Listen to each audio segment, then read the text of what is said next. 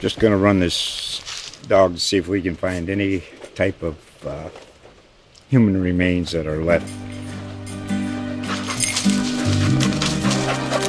Listen to Where Secrets Go to Die, The Disappearance of Derek Hennigan. From the Detroit Free Press, a new podcast set in the woods of Michigan's Upper Peninsula.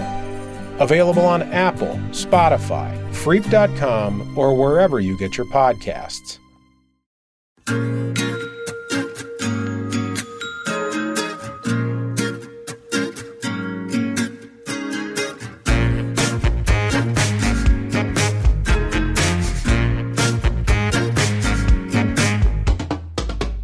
Hey folks, welcome to Free Press Sports with Carlos and Sean. Carlos, it's good to see you, man. It's good to have you back.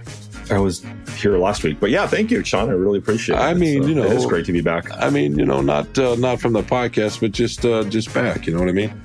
Metaphysically speaking, okay. Yeah, back in the seat. All right, let's. I have not a story, but I want to talk about how men sometimes talk to each other, the different ways they can talk to each other as a setup. And I'm going to give you two possibilities, and I'll tell you which one I'd like to go with. So just for the listeners out there, Carlos wrote two columns. I want to say you're probably listening to this on Thursday. So he wrote two columns on the same day earlier this week, one about the merging of the PGA Tour and the LIV Tour, which was a very good column, very thoughtful. And another one about Jared Goff, which was also a very good column and insightful column. So not to get too insider baseball here, but getting back to the idea of how guys talk to each other. I could either start the podcast this way. Dude, you wrote two columns in a day. You need the next several weeks off. It's great to see you finally did that. I'm sure you're exhausted. I can't believe you're sitting here on the podcast. Bravo. So just roll with that, right? That's guys busting each other's chops, showing love through insults and all that. Or I could just say, man, you wrote two really good columns. Those are the two topics I'd love to talk about today. I mean, the Lions are evergreen, obviously, and your really good live PGA column, and get your thoughts on that. Do you have a preference to which way we go, and how are we going to communicate today? Because I prefer the second one, but I'll go with whatever you want. I don't have a strong preference. Yeah, I think I know you like to write your favorite word. Well, your two favorite words. Your favorite word's fine in your columns, but your second favorite word is grace. You love writing about grace. I'm not sure why, but I think you are working toward your divinity degree or something. You may be switching careers, but so I guess you want the first one. That's the path you're going down. Whichever one So it's your show, Sean. Come on, let's be honest. You have the windscreen on your mic. I don't. I'm the B player here, the AAA guy. So I defer to you. No, your name is first, so it's your show, and you're the one that wrote two columns, and both of them very good. And I'm gonna, by the time this comes out, there'll probably be a second golf column, but it'll be a little bit different. It won't be as insightful as Carlos's. See, that's the other thing. You can also communicate, I guess, in self-deprecation. And that would be a third avenue, but I don't know. Let's start with the Lions, because that's just we'll get to golf in a bit, but that's the Lions are the story, right? And you, after having written, and this is not the first line of inquiry, this is still keeping in the second line of inquiry. You, after having written about Lamar Jackson and just generally, is questioning, sort of pausing out there, is Jared Goff good enough? Have now said, is it possible that he's better than ever, and can he get even better? I mean, it's basically the theme of your column because of his relationship with Dan Campbell. But let me just start there. Can this guy get better? Can Jared Goff get better? And what we saw last year, the beginning of something, or was at the peak of something? I mean, I know it's hard to know, but what's your gut? Well, my gut says that he can get better. Everything, as I detailed in the column, the environment became toxic with the Rams, with Sean McVay. They also had to, he went through some offensive coordinators, de facto, because I think they don't actually have the title, but, guys like Sheen Waldron, I think it was something like 3 OCs in 3 years or something like that. It was a lot of turnover, because when you're good, your assistants get hired away from you. But I think he's had that consistency with Ben Johnson, with Dan Campbell. And as long as those two guys are in place, you know, it's the perfect situation that he didn't have in with the Rams, where it would have been better for Sean McVay just to have been his offensive coordinator, but to have a overseer as head coach, a more experienced, calmer executive managing that situation and those relationships. And Sean McVay just, you know, I don't think he was very good at it. You know, I think he was, like I said, he was barely 35 when they traded Goff away. So he's basically 33, 34 when he became disenchanted with Goff. Hadn't had that much time in the league as a head coach, even though he comes from a long line of, you know, coaching and executive stuff in the NFL. But I think with Campbell, I mean, Campbell's the, you know, he's the player whisperer, you know, I mean, he talks, the way he talks to us, the way he talks to fans, the way he talks to ownership, he manages up, down, laterally, the players, you know, and it's not just because he was a former player. A lot of former coaches are former players. I think he just understands people. He's never done our job, but he understands us. And I think that's the big thing. And when I talked to Goff about it, you know, the first thing he said was trust, communication and trust, you know, like that's at the core of every relationship. And it's easy to say it. And Campbell said, you got to earn that. You can't just say or expect it to happen. You got to earn that. And it's a two-way street of communication. What's working, what's not. And every player is different. Some guys, like, as you said, Sean, you gave us the two options, right? Some people like straightforward, give it to me straight, give it to me tough. I don't care. Don't hold back. And other guys, they're more fragile. They need a little bit more, you know, sensitivity and understanding. So I think he can get better. As long as they have Johnson and Campbell, there's no reason for them not to get better. And you always want to think you're always going to just keep getting better. Now things can happen. They can be injuries and the offensive line and the running backs, whatever it is that will affect him. But I think from his under his purview as a quarterback, making the reads, making the checks, making the, you know, the protection changes, working with his players, I think he should get better. I don't know if he's going to get to Hall of Fame level, but certainly he was a Pro Bowler last year. He should be a Pro Bowler again this year. So that's interesting that you, I mean, what's made you change your mind, or maybe you haven't changed your mind. Maybe you're just writing about golf in a vacuum and you'd still love to see the Lions. I mean, I know they drafted Hendon Hooker, but see the Lions with a more of a dual threat quarterback. I do think, and I think the future is dual threat quarterbacks. I think the players are only going to get more and more athletic. It's more exciting, but I think that Goff really, I have a lot of appreciation for Jared Goff and what he's come through, what he's gone through, where he came from as a cast off, disrespected while he was with the Rams by Sean McVay, disrespected after he was traded, didn't even get a phone call from McVay about it. You know, all this garbage talk about, you know, Jared Goff's our, you know, Ram for right now, you know, at the end of January, it just garbage stuff like that. And Goff took the high road, and he's never really said much about that problem in that relationship. So I really respect what he's gone through. His first year, he struggled. There was a lot of problems. You know, I mean, think about that. You know, it's not getting along with Anthony Lynn. They're not communicating well. For him, it's like, oh boy, here we go again. I go from McVay to Anthony Lynn, you know. And Dan Campbell salvaged that relationship. You know, he knew the answer here to this organization is not Anthony Lynn. It's Jared Goff. And he believed in Goff. And I think that's a big thing that helped the relationship. So I think that Goff has earned the right to be the quarterback for this team. Really the unquestioned quarterback. And I think they're going to try to work it that way. And as Brad Holmes said, you know, give Hendon Hooker a redshirt year.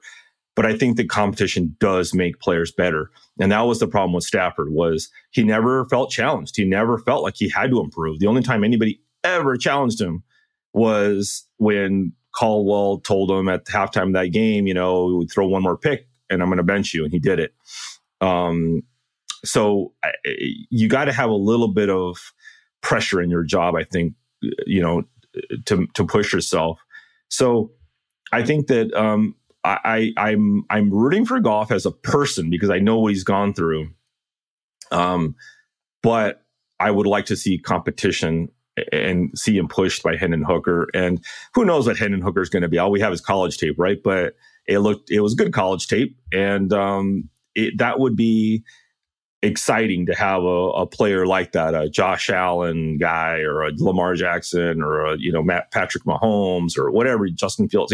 These dynamic players are fun to watch. And I think they're the future. And, I don't know if Goff is going to stick around, if he's going to, sign a long contract. He was kind of not weird about it, but when he talked about it on Tuesday, it was very... He could have won a hand at the Texas Hold'em poker table because he just wasn't saying much about it. But most guys say, I'd love to see a deal come together. But he didn't say that. So maybe he's wanting to see where Ben Johnson goes. Maybe Ben Johnson goes somewhere and says, hey, maybe it's time to trade for Jared Goff, or you're going to be my guy here. I don't know. But it's going to be interesting. But I'm rooting for Goff. And I hope he does well this year. How about you? Who do you think he should be the guy, or do you want to see more competition? No, I'd like to see. I mean, to me, he's 28 and he's entering the prime athletic years, right? Especially at that position. And obviously, there are great quarterbacks out there that have won big before. Patrick Mahomes is the best example, recent example. But and Tom Brady won young, et cetera, et cetera. I mean, it's done. There are quarterbacks that do it, but sometimes we forget that. That the perfect sort of meld the perfect sort of meeting of your sense of the world, your sense of yourself, and your understanding of systems around you, whatever it is, whether it's football or writing or, building a home, and then your physical abilities is kind of right where Goff is. He's kind of getting in, maybe 27, but it's kind of right in that area. So to me, and based on the quotes that you got out of him and Campbell, Dan Campbell, to me, just sort of talking about how much he's developed in the last couple of years within the Lions system, and how much he understands and how comfortable he feels. Most importantly, to me, that's the most important thing. Yeah, I mean, why not see where it goes? And it's interesting to get back to your point about, some guys like it straightforward, some guys are more sensitive. I think, yeah, we're all varying degrees of sensitive in terms of how we hear things and what we respond to and what triggers us. But I think most people want it straightforward. It's just, how are you going to deliver the straightforward message? And I zero in on a quote in your Goff column, about the way Campbell talked to him. He said he praised him when he did something well. And he said, he tells him, you need to fix this. I don't know if he uses those words, you need to fix this, but I thought it was interesting. Even if Campbell doesn't use that phrase, that's Goff's interpretation. It's not that's different than, even though it's ultimately, I guess, the same message, it's different than you screwed up, you're wrong, you're an idiot, right, you're a fool. Right. Why can't you see that? Well, mm-hmm. What is the matter with you? Can't you see the safety sitting over here? I mean, now maybe he does do some of that too. We don't know for sure, but Goff's and retelling you and the rest of the reporters in that room or a scrum or wherever it was. He's saying the coach is telling me to fix it. And I just feel like that's straightforward, but it's also empowering in a way, because it implies you can fix it. And, right. And I don't know if that's an accident or not. I mean, maybe we should give Campbell the benefit of the doubt here, or maybe we'll just say whatever he's saying to him, it's become a message of, I can handle this and I can get better and I can prove and I can figure that out, whatever the problem is. And that's, to me, was the most interesting quote and in a lot of ways sentence in the whole column, is just that idea that's what Campbell's doing. And the flip side of that is that Goff appreciates what Campbell has gone through. He three wins his first year. He has to fire the offensive coordinator. Shows some improvement in the second half. He promotes Ben Johnson basically to essentially the offensive coordinator at the end of that first half when they do better. And then the terrible start, the whatever 1-5 start last year, but he holds it together and he doesn't panic and he keeps that team together and doesn't throw anybody under the bus, but yet has to fire another coach, and he keeps it going. And he has a front row seat for the inner workings of all those relationships and all those meetings and how things are happening. So I think he also understands Dan Campbell hasn't exactly had it easy either. So he says, I've appreciated seeing him become a good coach too. So I think it's kind of a nice, symbiotic relationship where they mutual respect of, and something that Campbell had mentioned, I don't think I used the quote, but he'd got into this whole idea early on in the press conference about he appreciates that Goff comes from a situation that was pretty hard. And it's natural to think about, self-doubt. And I thought I was pretty good, but apparently I guess I'm not now. And now I got to come to this new situation. I don't know that many coaches here. What's it going to be like, And that's tough for anybody. I don't care who you are, right? When you don't get traded like Stafford, engineers this magical Cabo San Lucas, gee, what a convenient, meeting. No collusion there, in Cabo, whatever. And it all comes together. And that's where he wants to go. And he gets his wish. And Goff just gets, cast to Detroit where, right, perpetual losers. So Campbell understands that. Campbell understood that, this guy's going through something that might have, shaken his psyche. And I don't know what you sense, you tell me, but what I sense from Goff is he's not Mr. just let it slide off my back. I don't care, whatever. No, he's competitive. He's got competitive. A sneaky grudges. Yeah. Yeah, he's tough about things. He pushes back on our questions sometimes and things. He's not soft and cuddly. But he's immature about it, and he's professional. He's very. But that had to bother him. It had to bug him. No, for sure, and that's the key: mature and professional. He takes the high road with us for sure. Absolutely. You were mentioning Stafford earlier. One of the differences to me is that Goff doesn't say a whole lot either. Stafford was really, really good at being evasive and not. But I feel like what Goff does say. And maybe this is not fair, but it just, and maybe it's recency bias, but I feel like what Goff does say is a little more raw somehow than when Stafford does, and a little more, there's a touch more vulnerability in there. And, you're not going to hear him dumping on, but you just, there's an edge with him in a really interesting way. And I saw this, it's a sort of a different kind of edge, and I'm writing about this, but I don't know if you saw the photos from a photo shoot Monday where he's wearing, a couple of chains, Tracy Walker's chain, and I want to say Kirby Joseph's, and, the ice chains, right? And he's got the buffs on, the sunglasses, and he's got a big smile. But just you can see in the photo with Walker and Joseph and Goff how they are relating to him. Just in that photo, right? I mean, they're putting their jewelry on him, and he's rolling with it and having fun with it. And then a Lion social media account tweets it out and says, icy Goff or whatever.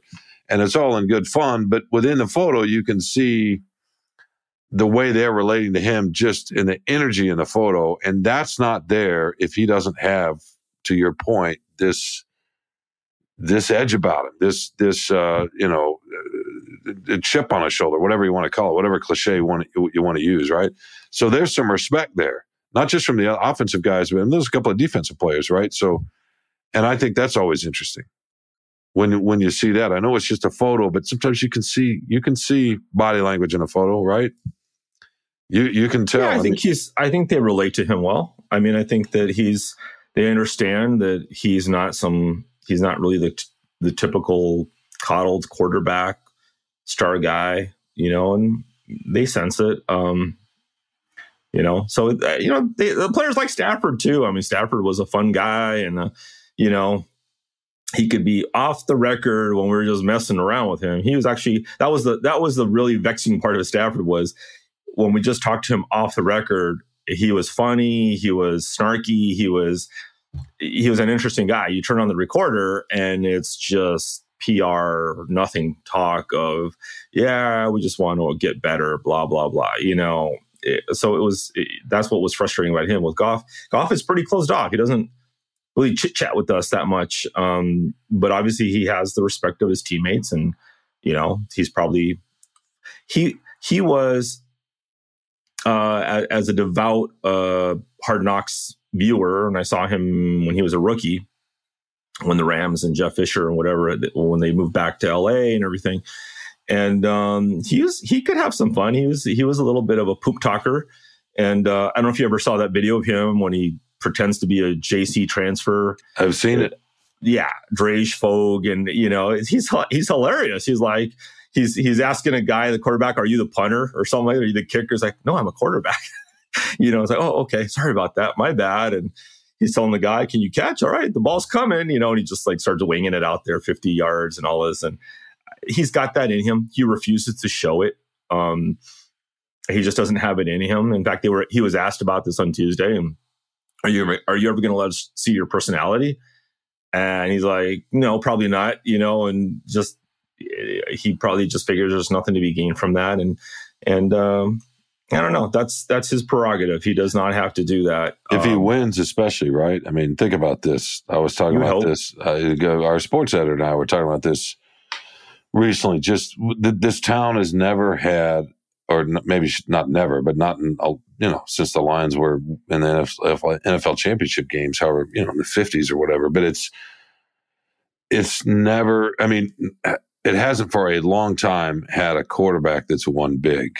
So to have that relation, that's a special kind of relationship. I mean, we've had some great, great players that have been on championship teams in this town, and you can see the bonds there, but there hasn't been a quarterback in that spot. And I don't know if Goff will be that or not, but if they win big, you know, in the next couple of years, it's going to be interesting to see what happens with that, and how differently he's going to be viewed at that point. I mean, it's hard to kind of fathom in a way, right? Because it hadn't happened in 60 or 70 or whatever years to have Detroit with that kind of quarterback, but and having that relationship.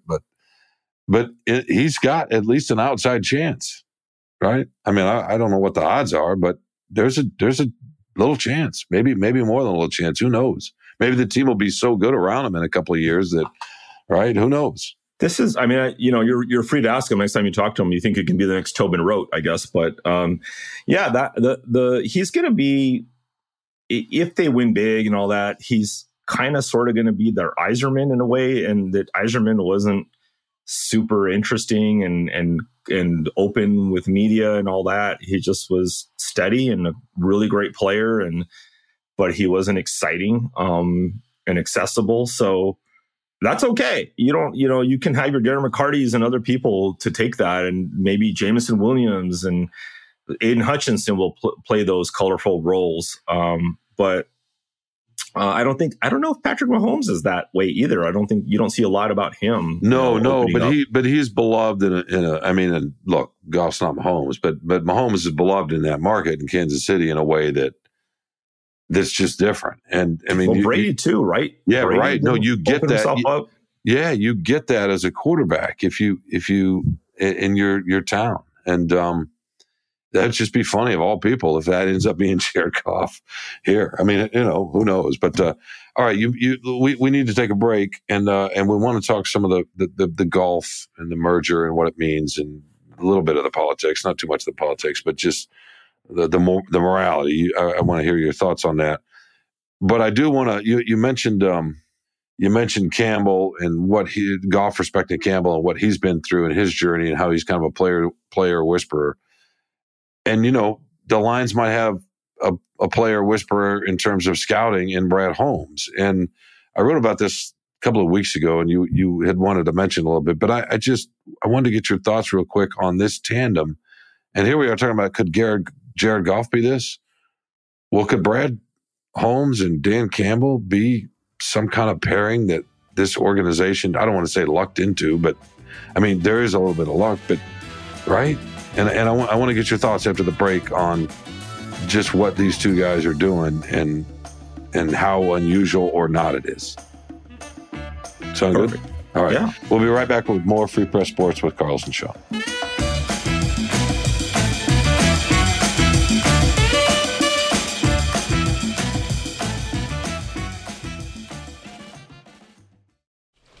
Just going to run this dog to see if we can find any type of human remains that are left. Listen to Where Secrets Go to Die, The Disappearance of Derek Hennigan. From the Detroit Free Press, a new podcast set in the woods of Michigan's Upper Peninsula. Available on Apple, Spotify, Freep.com, or wherever you get your podcasts.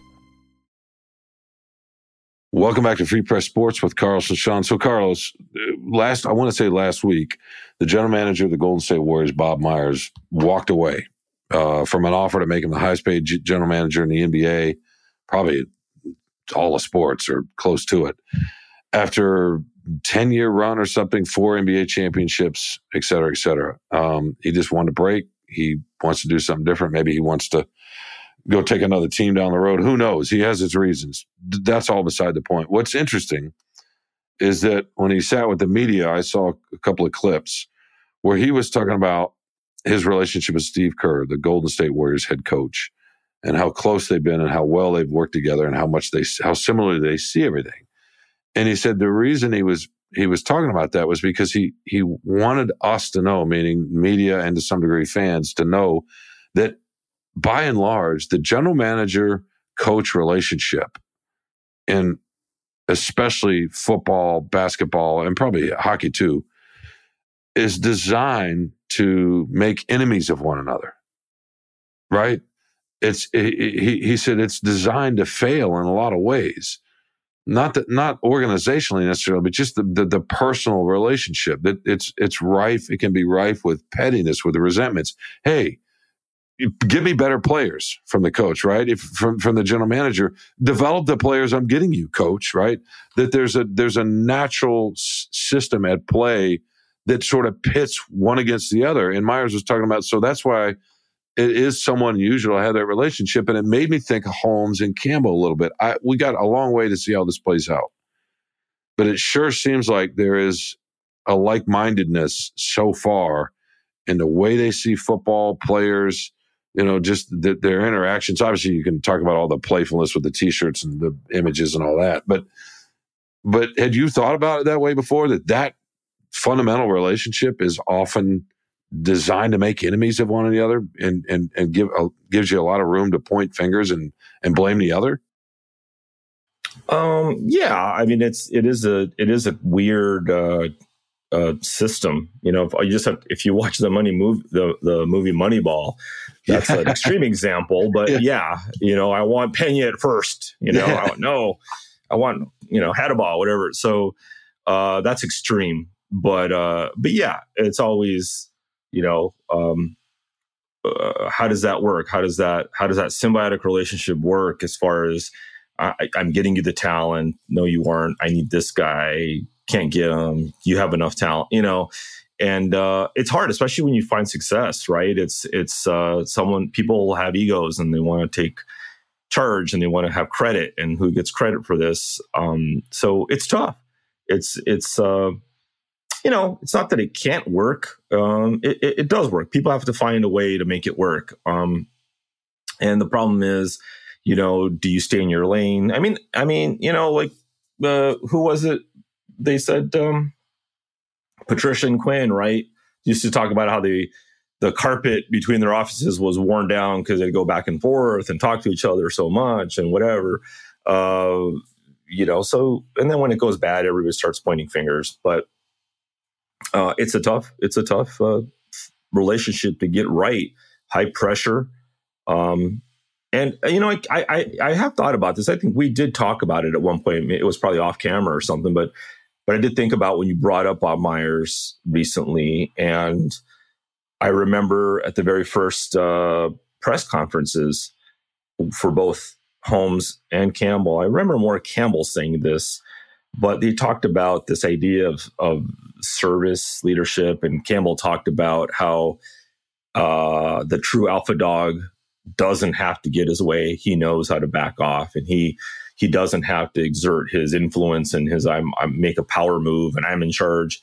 And we see Campbell a lot more than we see Holmes. So I don't have a stronger read on Holmes, but from Campbell, I definitely have the read on him that he would take a back seat for the bigger picture, you know. And that's why, I mean, Campbell is such a fascinating character because everything about him screams, you know, meathead dude who's former athlete and whatever. And especially from my perspective, I covered him when he was a Lion and he wouldn't talk. And I thought, I gave him one chance, one or two chances. And I was like, you're just a jerk meathead who won't talk, you know? And I just wrote him off and good luck to you, you know? In fact, when he was, I think I mentioned this a long time before, but he was hired by the Dolphins as a tight ends coach or assistant, whatever it was, a tight ends. He was a tight ends coach. And, I was like, this guy's a coach, you know, but I was so impressed because they did feature him on the show. And when Philbin was a coach there, and it was like, wow, he's complete opposite of the player that I thought I knew. But yeah, I see that. And you do, you have to back off. There has to be give and take. There can't be, you can't have two alphas out there. And maybe Holmes backs off too. We just don't talk to him as much about that stuff. But yeah, whatever it is, whatever they're doing is working. So it's great to see. Of course, you can also, you know, Moneyball worked too for the A's, and so they didn't get along. You know, Art Howe and Billy Beane didn't really get along, but it worked. It did. Didn't he eventually replace him? No, that took a minute though, didn't it? Yeah. I mean, they were together for a little while. Yeah, they were. I remember Art Howe's family was really upset at the portrayal. And that were movie. They? Yeah. I remember. Hey man, Philip Seymour Hoffman. Right now, I know one of the greats, but no, it's interesting. No, the other thing that makes interesting that their pairing to me really, really interesting is that, and I wrote about this I think a little bit, but probably not very well, as you would point out. But the idea that the general manager didn't hire the coach. So that changes the nature of the relationship too. That gives you a little bit of a better chance, right? So then there's a little bit more loyalty and deference immediately, unless the coach is, you know, a Super Bowl winning, you know, big name coach, I guess. But not like Monty Williams coming into the Pistons with Troy Weaver. He hadn't won a title, but he has a lot of cachet. In any case, that the idea that they were hired separately and parallel systems within a week of each other that's fairly rare. And the fact that they were brought in for their own reasons by the top of the organization without really okaying the other could lead to, hey, I'm going to create my little fiefdom and I'm going to, you know, do this over here. I don't want to share this. I don't want to share that, whatever. But it's been the opposite. And, you know, the Lions and Chris Spielman and we've talked about Sheila Ford Hamp before. They both deserve credit for at least guessing right on these two personalities that was going to work. And because that's unusual, sure. Right? It's unusual. I mean, I don't know if it's that unusual, but the thing that, you know, that Spielman told these guys and Sheila told them, but mostly probably through Spielman when he hired him, is, you guys are going to get along and you are going to communicate to the rest of the staff, to the leadership. You're not going to be like Patricia and Quinn, who definitely circled the wagons. They had two wagons and they circled them and they shut everybody else out. It was just them two against the world. You know, we know what we're doing. We're basically Bill Belichick in one person, in two people. And that's what sowed a lot of dissension, disharmony throughout the organization. And they talked about that. Sheila talked about that, and you know, Rod Wood, and they talked about, we need cooperative spirit here. So whether they were going to work out or not, the main thing was, you guys need to come in here and communicate with each other, communicate with us, so that there's no secrecy, ill will, whatever it is.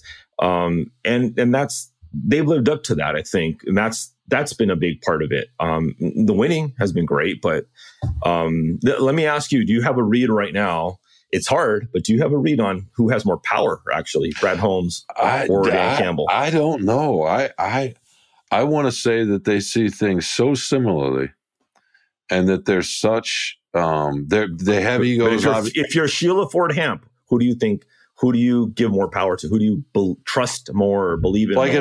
If they had a complete opposite idea about something that was really important and had to get settled from higher above, who would you lean into?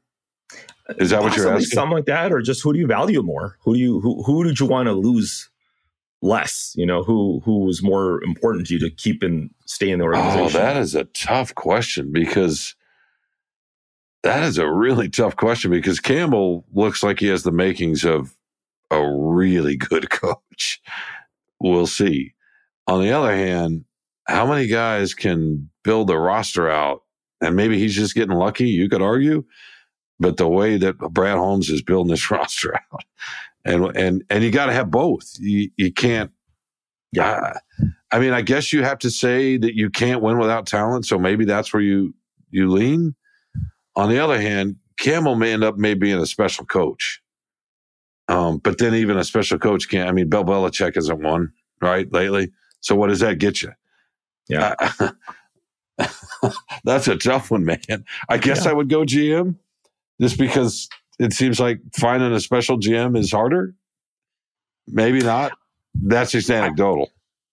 I think you're right. I think Brad Holmes hasn't missed too much. And we're also rolling in free agency. He had a little rough go of it his first year with the receivers in free agency. And, you know, obviously Jameson Williams is a little bit of a black eye with the suspension.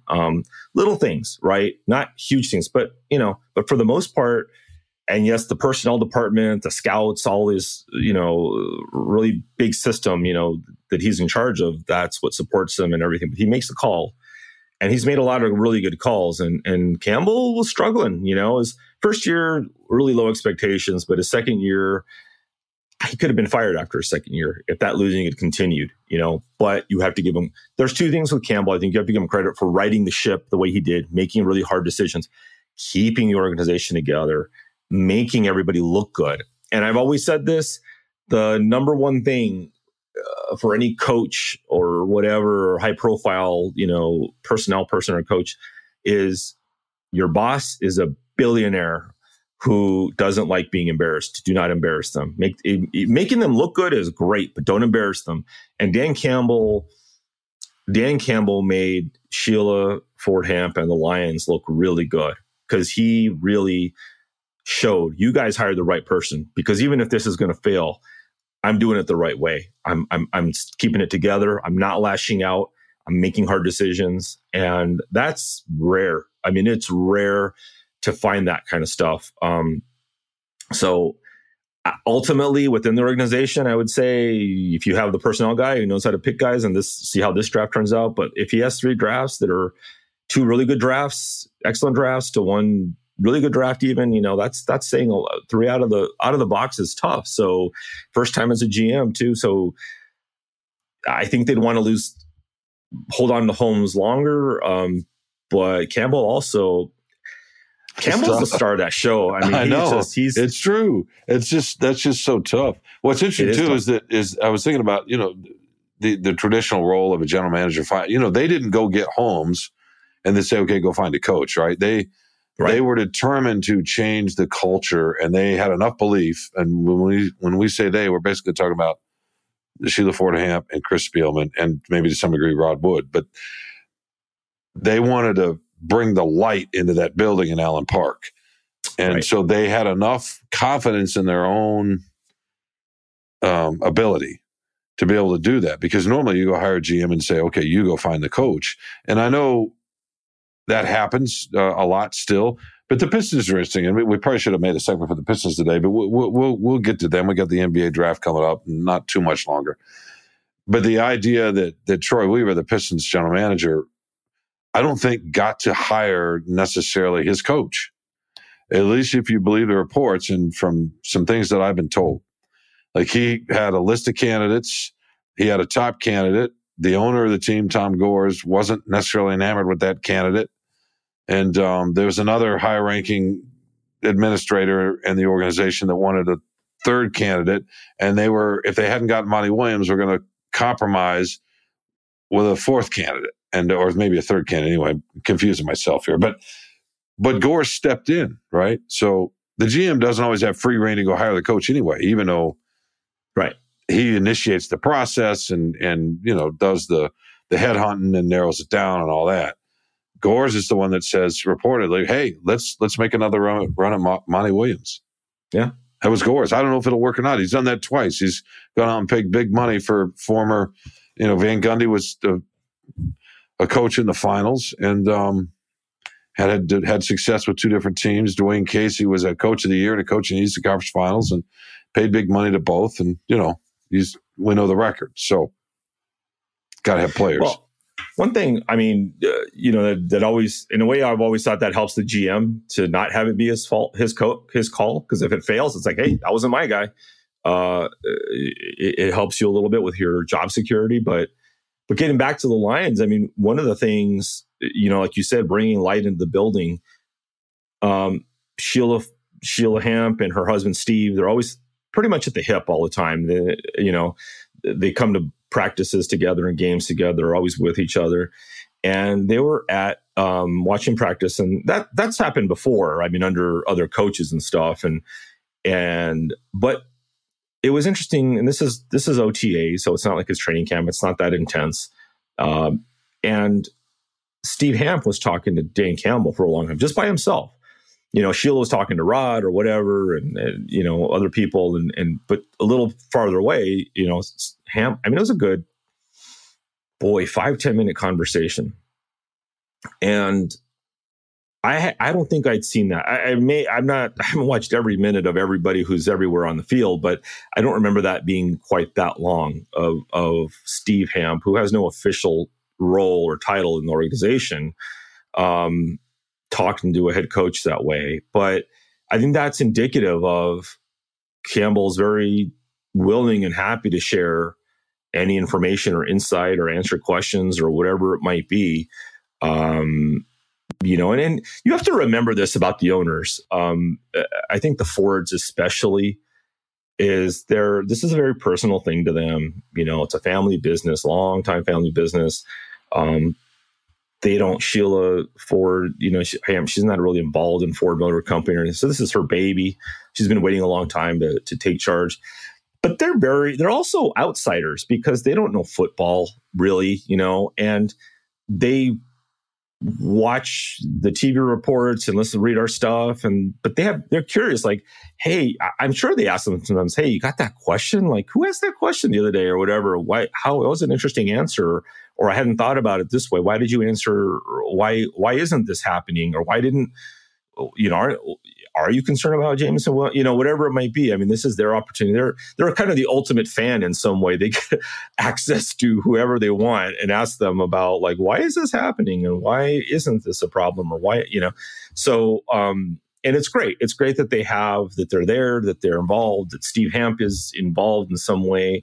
And I think that was a big part of this is hiring Brad Holmes and Dan Campbell and having, as you said, bringing the light into the organization because, you know, Sheila Hamp knows she doesn't know that much about football, and she needs somebody. You know, not only football. I'm just thinking about X and O's, but the logistical labyrinth of the NFL of how all these things work: coaches' meetings and assistants and tape and all the different. There's so many things. That's like mobilizing an army, right? So she's educating herself, and this is a good, you know, tandem to do it with, who's really helping her understand, you know, the landscape of the NFL. So it's a good thing. Yeah, and I don't know that they have huge egos. They have enough ego to get to the positions they're in and to compete and to work like they're working, which, you know, at that level, which, you know, the kind of hours you'd put in at that level in the NFL. So obviously they have some ego, but they don't strike me as selfish people. And I think they're willing to defer because I think they're both pretty secure in what they think about football and what they believe about football, what they see and about football. And I think that's really important. And you and I have talked about this mostly off camera, off, you know, away from the microphone, but this is why I don't know. I mean, I think Ben Johnson's a fabulous young coordinator, but I just suspect Campbell is a lot more involved in the offense than he would ever let on. It's just not his type of personality. He would never want to take away from Ben Johnson. And I just think he does that with everybody. To your point at the beginning of this podcast about Goff, right? He wants the shine elsewhere, and because he's secure enough with himself. Yeah, he knows his stuff. I mean, no question. He's not like out there not understanding things. He understands the concepts and all that, and he's called the plays. You know, I don't know if he'd ever want to be, you know, Sean McVay and do everything, right? Maybe he's not. Basically the de facto coordinator. He will if he has to, right? But probably not. He, Yeah, I think he feels comfortable in doing it if he has to, but I think he sees it. I think he's much better suited for being the overseeing head coach who can step in and if he needs to and see something and talk about it, whether, you know, like he does with golf. I'm sure he talks to Ben Johnson about, you know, fix that, you know, whatever. So that's a great position to be in for the head coach. And he can doesn't have to have his focus on the offense quite as much. So yeah, that's, you know, he knows his stuff, and I think Brad Holmes has a little bit more of an ego than Dan Campbell does, to be honest. And he's a little more, you know, when we talk to him, he's a little more defensive about certain things. Part of it may be that he's not used to speaking with reporters as often and having a relationship with us. But he'll push back on things, and, you know, in a more direct way, and nothing wrong with that. But Campbell doesn't. Campbell really just never sensed this. How dare you ask me that question? No, he doesn't. He really doesn't. All right, we need to wrap this segment up, which was apparently supposed to be about golf. Sorry, we pushed it so far back, but. You know, if we're just judging by the numbers and what people want, then, you know, we just talked about the right subject. So let's wrap this up, though, with your thoughts on the merger between the PGA and the LIV tours. Yeah, it's going to be very interesting. I'm surprised it happened this fast, a year after LIV started. But I did what I thought was going to happen was, eventually enough players were going to leave. You know, they just weren't going to be able to, the PGA Tour is not going to be able to sustain itself by keep seeing star player after star player leave. You know, I think that it's just for the PGA Tour, it's a really bad look because their commissioner, Jay Monahan, acted like it was never going to happen. Someone had and a lot of players, you know, Rory McIlroy, Jon Rahm, Tiger Woods, they've all stood by the PGA Tour and criticized the players on the tour who left to go after the money at LIV. Definitely a lot of questions and concerns about the morality, and it's backed by the Saudi government with horrible human rights record. But it was someone, I saw this, some meme or tweet or something, and it said, it's like the PGA Tour players must feel like, and it was a woman tweeting this saying, like, I can feel it because I was like that person who supported my girlfriend when she was, you know, when she was having trouble with her boyfriend and stood by her and defended her. And then she got back together with her boyfriend.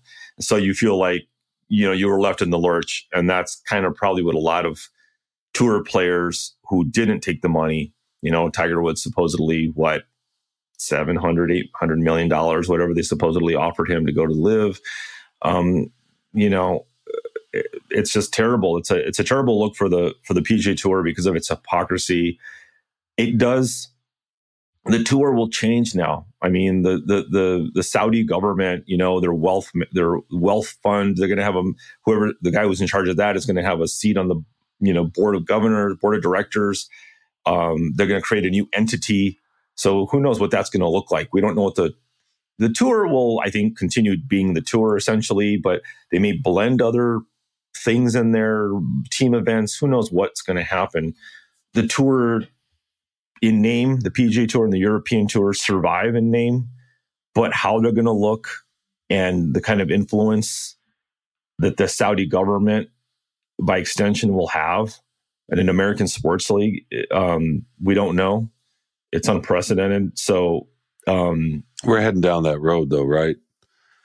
Yeah. With investors from countries from all over the world putting money in. I mean, it happens in the soccer league and the soccer leagues, the football leagues. Absolutely. Qatar, the World Cup in Qatar, sports washing. absolutely. It happens. It usually happens on a global level, though. By the way, for Saudi Arabia's government, obviously there are issues there, but we're not angels, are we? As a people with a government who has done some pretty questionable things over the years, Americans aren't angels all over the world, right? Right. We don't orchestrate massive terrorists or help empower terrorists who in 9/11. We don't murder journalists because we have a crown prince. You know, we don't do that kind of stuff. Maybe not journalists, no, but we go change governments. When we don't, we have governments. We have a history of that, right? Well, now, not quite as much, at least out in the open now. But the point is, you know, a lot of people around the world will look at America and say, "Are you kidding me?" Right? America is no different. I think, to me, America is no different as a large government than any other large government. They all have their political, you know, ideology, their war actions, their military strikes, their intelligence agencies doing absolutely. Everybody has their CIA, their FBI, whatever it is. Everybody has that, you know. But you know, all the different. And if you want to even, I don't even want to even quibble about like the free right, you know, the free speech stuff, you know, women's rights, so, you know, gay rights, that kind of stuff. Like, we're not all equal societies, right? It's not that's not unique to Saudi Arabia, you know. But I'm just concerned about what after you've spoken out about this, and Jay Monahan famously said, you know, hey, anybody's going to live tour, you know, and it was true. They all had to basically apologize and come up with a reason for it. They're not so bad. I think they've learned their lesson. You know, maybe they won't kill anybody this week. And are they tweeting? And he said nobody's ever had to apologize for being on the PGA Tour. Well, now they're going to start having to apologize for being on the PGA Tour. And are they saying that or tweeting that on a phone that was made in China, which is a country that has its own issues of human rights abuses and tamps down on free speech and all sorts of issues, right? I mean, that's the problem with our world today. We're all so interconnected and relying on each other in economic ways and cultural ways and technological ways that, you know, what does clean money even mean? Well, I think that's different, like for the NBA to, you know, want to reach into the Chinese market and that kind of stuff, or any league or whatever, then giving someone from the Chinese government a say in your league, direct influence in your league, that's where it's different. Where, and especially when you've had, you know, pretty damning evidence that they've worked against your country and murdered people who are your citizens, you know, that's the thing that's really, really concerning. You know, the 9/11, there's a family coalition, families from, you know, who are survivors from the 9/11 attacks who condemned this move by the PGA Tour. There's going to be protests, I'm sure. It's not over. I mean, it's not as much as they just want to pretend they're all friends now and we're one big happy family and this saves golf.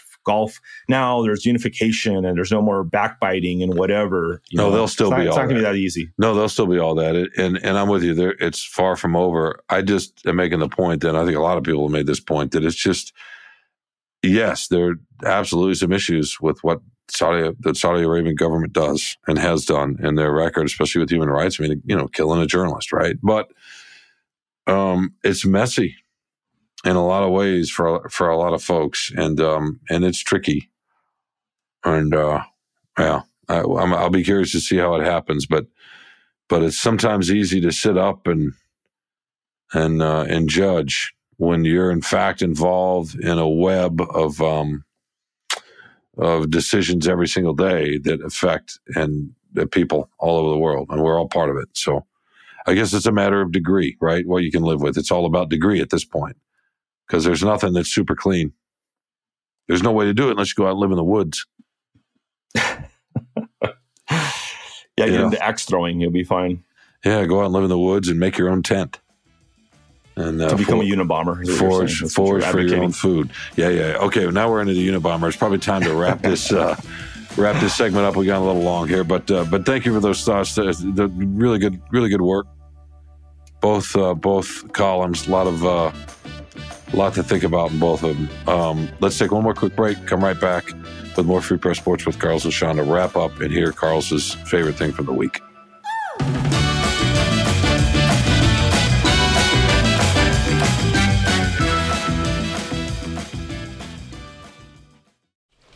Just going to run this dog to see if we can find any type of human remains that are left.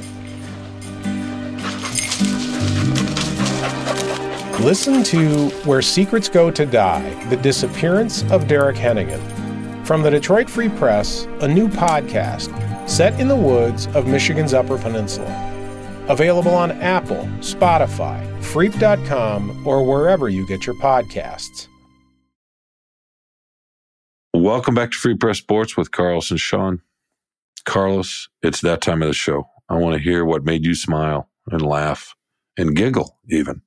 Well, this is an easy one, actually, because it just happened today as we're recording. As you know, Sean, we play on the... you've been out to see us. Free Press co-ed softball team on Belle Isle. And I might be pressed into pitching this week. And I haven't done it in a game in live action. But your boy, Mike Elric, is out. I don't know where he is. It's like, where in the world is Carmen Sandiego? I think he's somewhere overseas or something. And I don't know if he's quite there yet. He's on his way to Scotland, though. Okay. So his soccer can find him there. Scotland. Sean will text you the address, and you can find Mike Elric. Probably Mayor Duggan is going to find him. So anyway, he's our star pitcher. He's our Verlander. He's our Nolan Ryan. He's been a stud, and he's going to miss a few games. So we're kind of having to pitch by committee. So today, my daughter Audrey's back from college, and I said, "Hey, do you mind? I got to throw a few pitches. I got to go practice at a local playground." So she comes out just to shag the balls behind the plate. And my kids did not play sports, Sean, at all. We offered it to them, we encouraged them.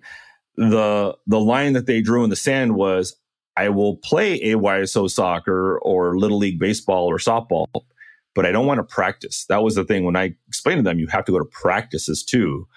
They pulled an Allen Iverson and was like, nope.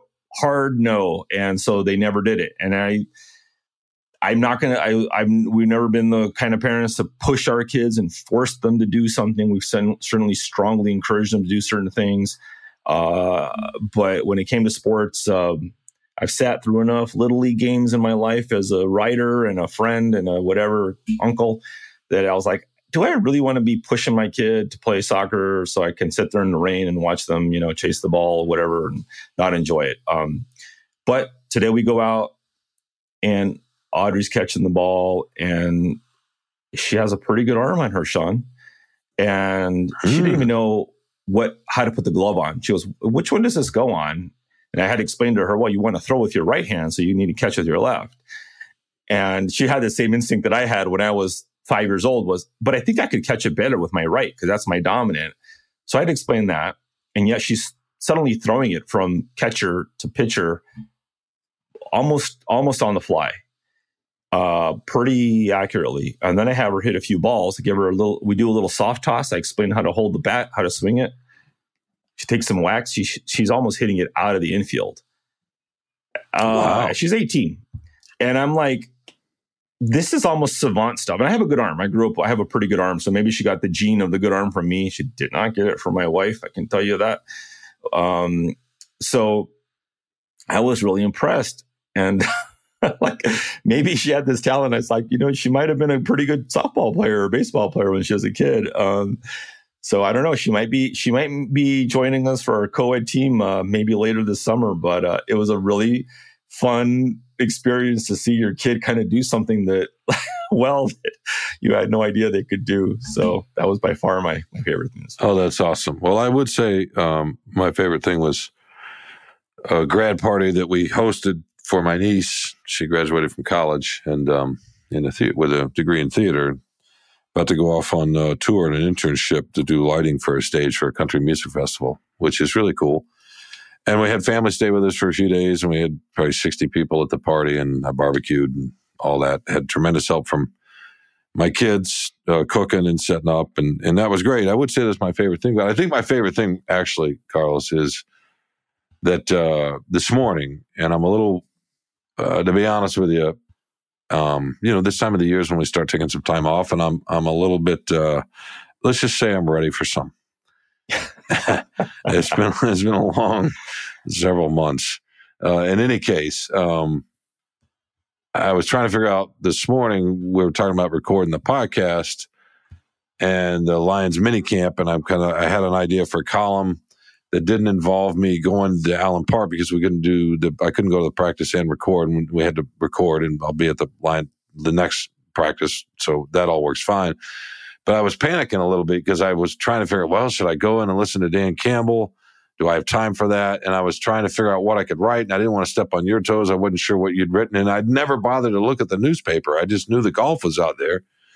And so I was panicking, texting you, trying to figure it out. I'm just like, just tell me what you write so I can go. And I could make, and so I started down the highway and finally thought, I'll call our editor. And I figured it out, and he told me. And so I just turned around, and I was like, oh, where's Carlos? Where's my pal?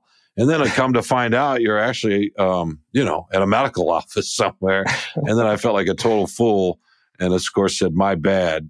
And you seem to forgive me. So, that's my favorite thing. The fact that hopefully you will forgive me for being slightly cranky and at my wit's end. Oh, no, it was, I'll have to detail this later when we talk. But today was one of the craziest mornings. And when all this was going on, I was in the shower. I'm trying to get out of the house to get to the doctor in time and this and that. You know how it is, right? When you're trying to get out, like, bing, bing, bing, bing. Yeah, all the texts are, and it wasn't just from you, by the way. So there was a lot of stuff going on. And I think I did respond about because we weren't even sure what the time podcast. Yeah, you responded about the podcast. And then I saw your thing later when I got to the office, and I'm like, I almost texted you when you said, "Where you write it? What did you write?" I almost texted you www.freep.com. You should have. You should have. That would have been helpful. I'd seen the golf column this morning, but I hadn't seen the golf column. I'd seen the golf column, but not the golf column. They buried under Burkett stuff. Burkett wrote 15 games. I just assumed they were holding it for tomorrow, and so I wasn't sure what was happening. I knew you were writing about the Lions, and then this is way too much insider baseball for it. But it's just for the listeners out there, this is part of it. We have to communicate. We don't want to double up. We got to make sure we're not. Now, as it turns out, I am working on a Jared Goff column, but it's a slightly different angle, and that's fine. And hey, from what y'all are telling us by the way you're reading, you can't get enough of the lines anyway. So we're all good. But sometimes you just get a little. I just wanted to know if I needed to stay on the freeway or not, right? And I was just like, oh my God, where's Carlos? You called me, and I just couldn't answer the phone. And I was like driving, and I'm like, I can't. I figured you were going to want to chit chat about something, and I didn't know what it was. Next time I'm going to text, hey, quick thought 911 or something, or just, I just needed two words, like Jared Goff. That would have been cool. But yeah, like I said, I didn't know it was on. I didn't know it was. Yeah, and that was my fault. I'll tell you, totally my fault. If you want some real insider baseball for the listener out there, is being the coach of the softball team, we had to sign these waivers. This is back for the spring, and so I texted in the group chat. These are almost all journalists, at the Free Press, and I said, hey, email me, send me your email to my personal email because I got to email you the waiver that you have to digitally sign. So email me at this address. Of course, what do the journalists do? The great communicators, they start texting me their emails. And we're terrible. Like, now I got to go copy that. Yeah, we're terrible. Just try to, it was a big rigmarole. And then finally someone said, I think he said to email it. So journalists are great at being sort of mostly inquisitive and empathetic and finding out information and trying to understand and putting themselves into other people's shoes. They're by and large really good at all these things in writing and editing and taking pictures and all this great stuff, but we are terrible at just about everything else on the planet. Yes, except cooking, unless it's an egg white omelet. But yeah, that's no. I can definitely make an egg white omelet. But look, we got to get Carl's out, right? As fun as this is, and we got to get. Yes. We got to get our producer, Robin Chan, who we need to thank, who makes this possible. Yes. We need to get him out of here. He's tired of listening to us. Hopefully you're not. Well, who else are we thinking? Oh, Anjanette Delgado, who's also an executive producer of this podcast, along with Kirkland Crawford, the sports editor. And we want to thank you, the listeners. And we got a new name, right? Yeah. Would you like to share that? Editor of the Free Press, Nicole Avery Nichols, who is now our boss. We have to be really nice to her, I guess, and start mentioning her name again. So, as often and early and often, we're going to mention Nicole, former Free Press editor features editor. She did a lot of different things, a lot of roles for a long time, and she's recently returned. So she just started on the job, I think. Was named editor about a month ago, and she's returned. This week. So this week, we're definitely going to have to mention her name a lot. Glad to have her. We may be fools, but we're not. We're not totally foolish, right? So we know who butters the bread. We got to remember that. All right, you can find this podcast wherever you find your favorite podcast, at Spotify, Apple. Please subscribe. Please rate us. To let us know what you think. But mostly just keep listening and hanging out. We're grateful. Good to be with you, Carlos, as always. You too, Sean. As always. All right. We will talk to you next week with more Free Press Sports. When we're back with Free Press Sports with Carlos and Sean.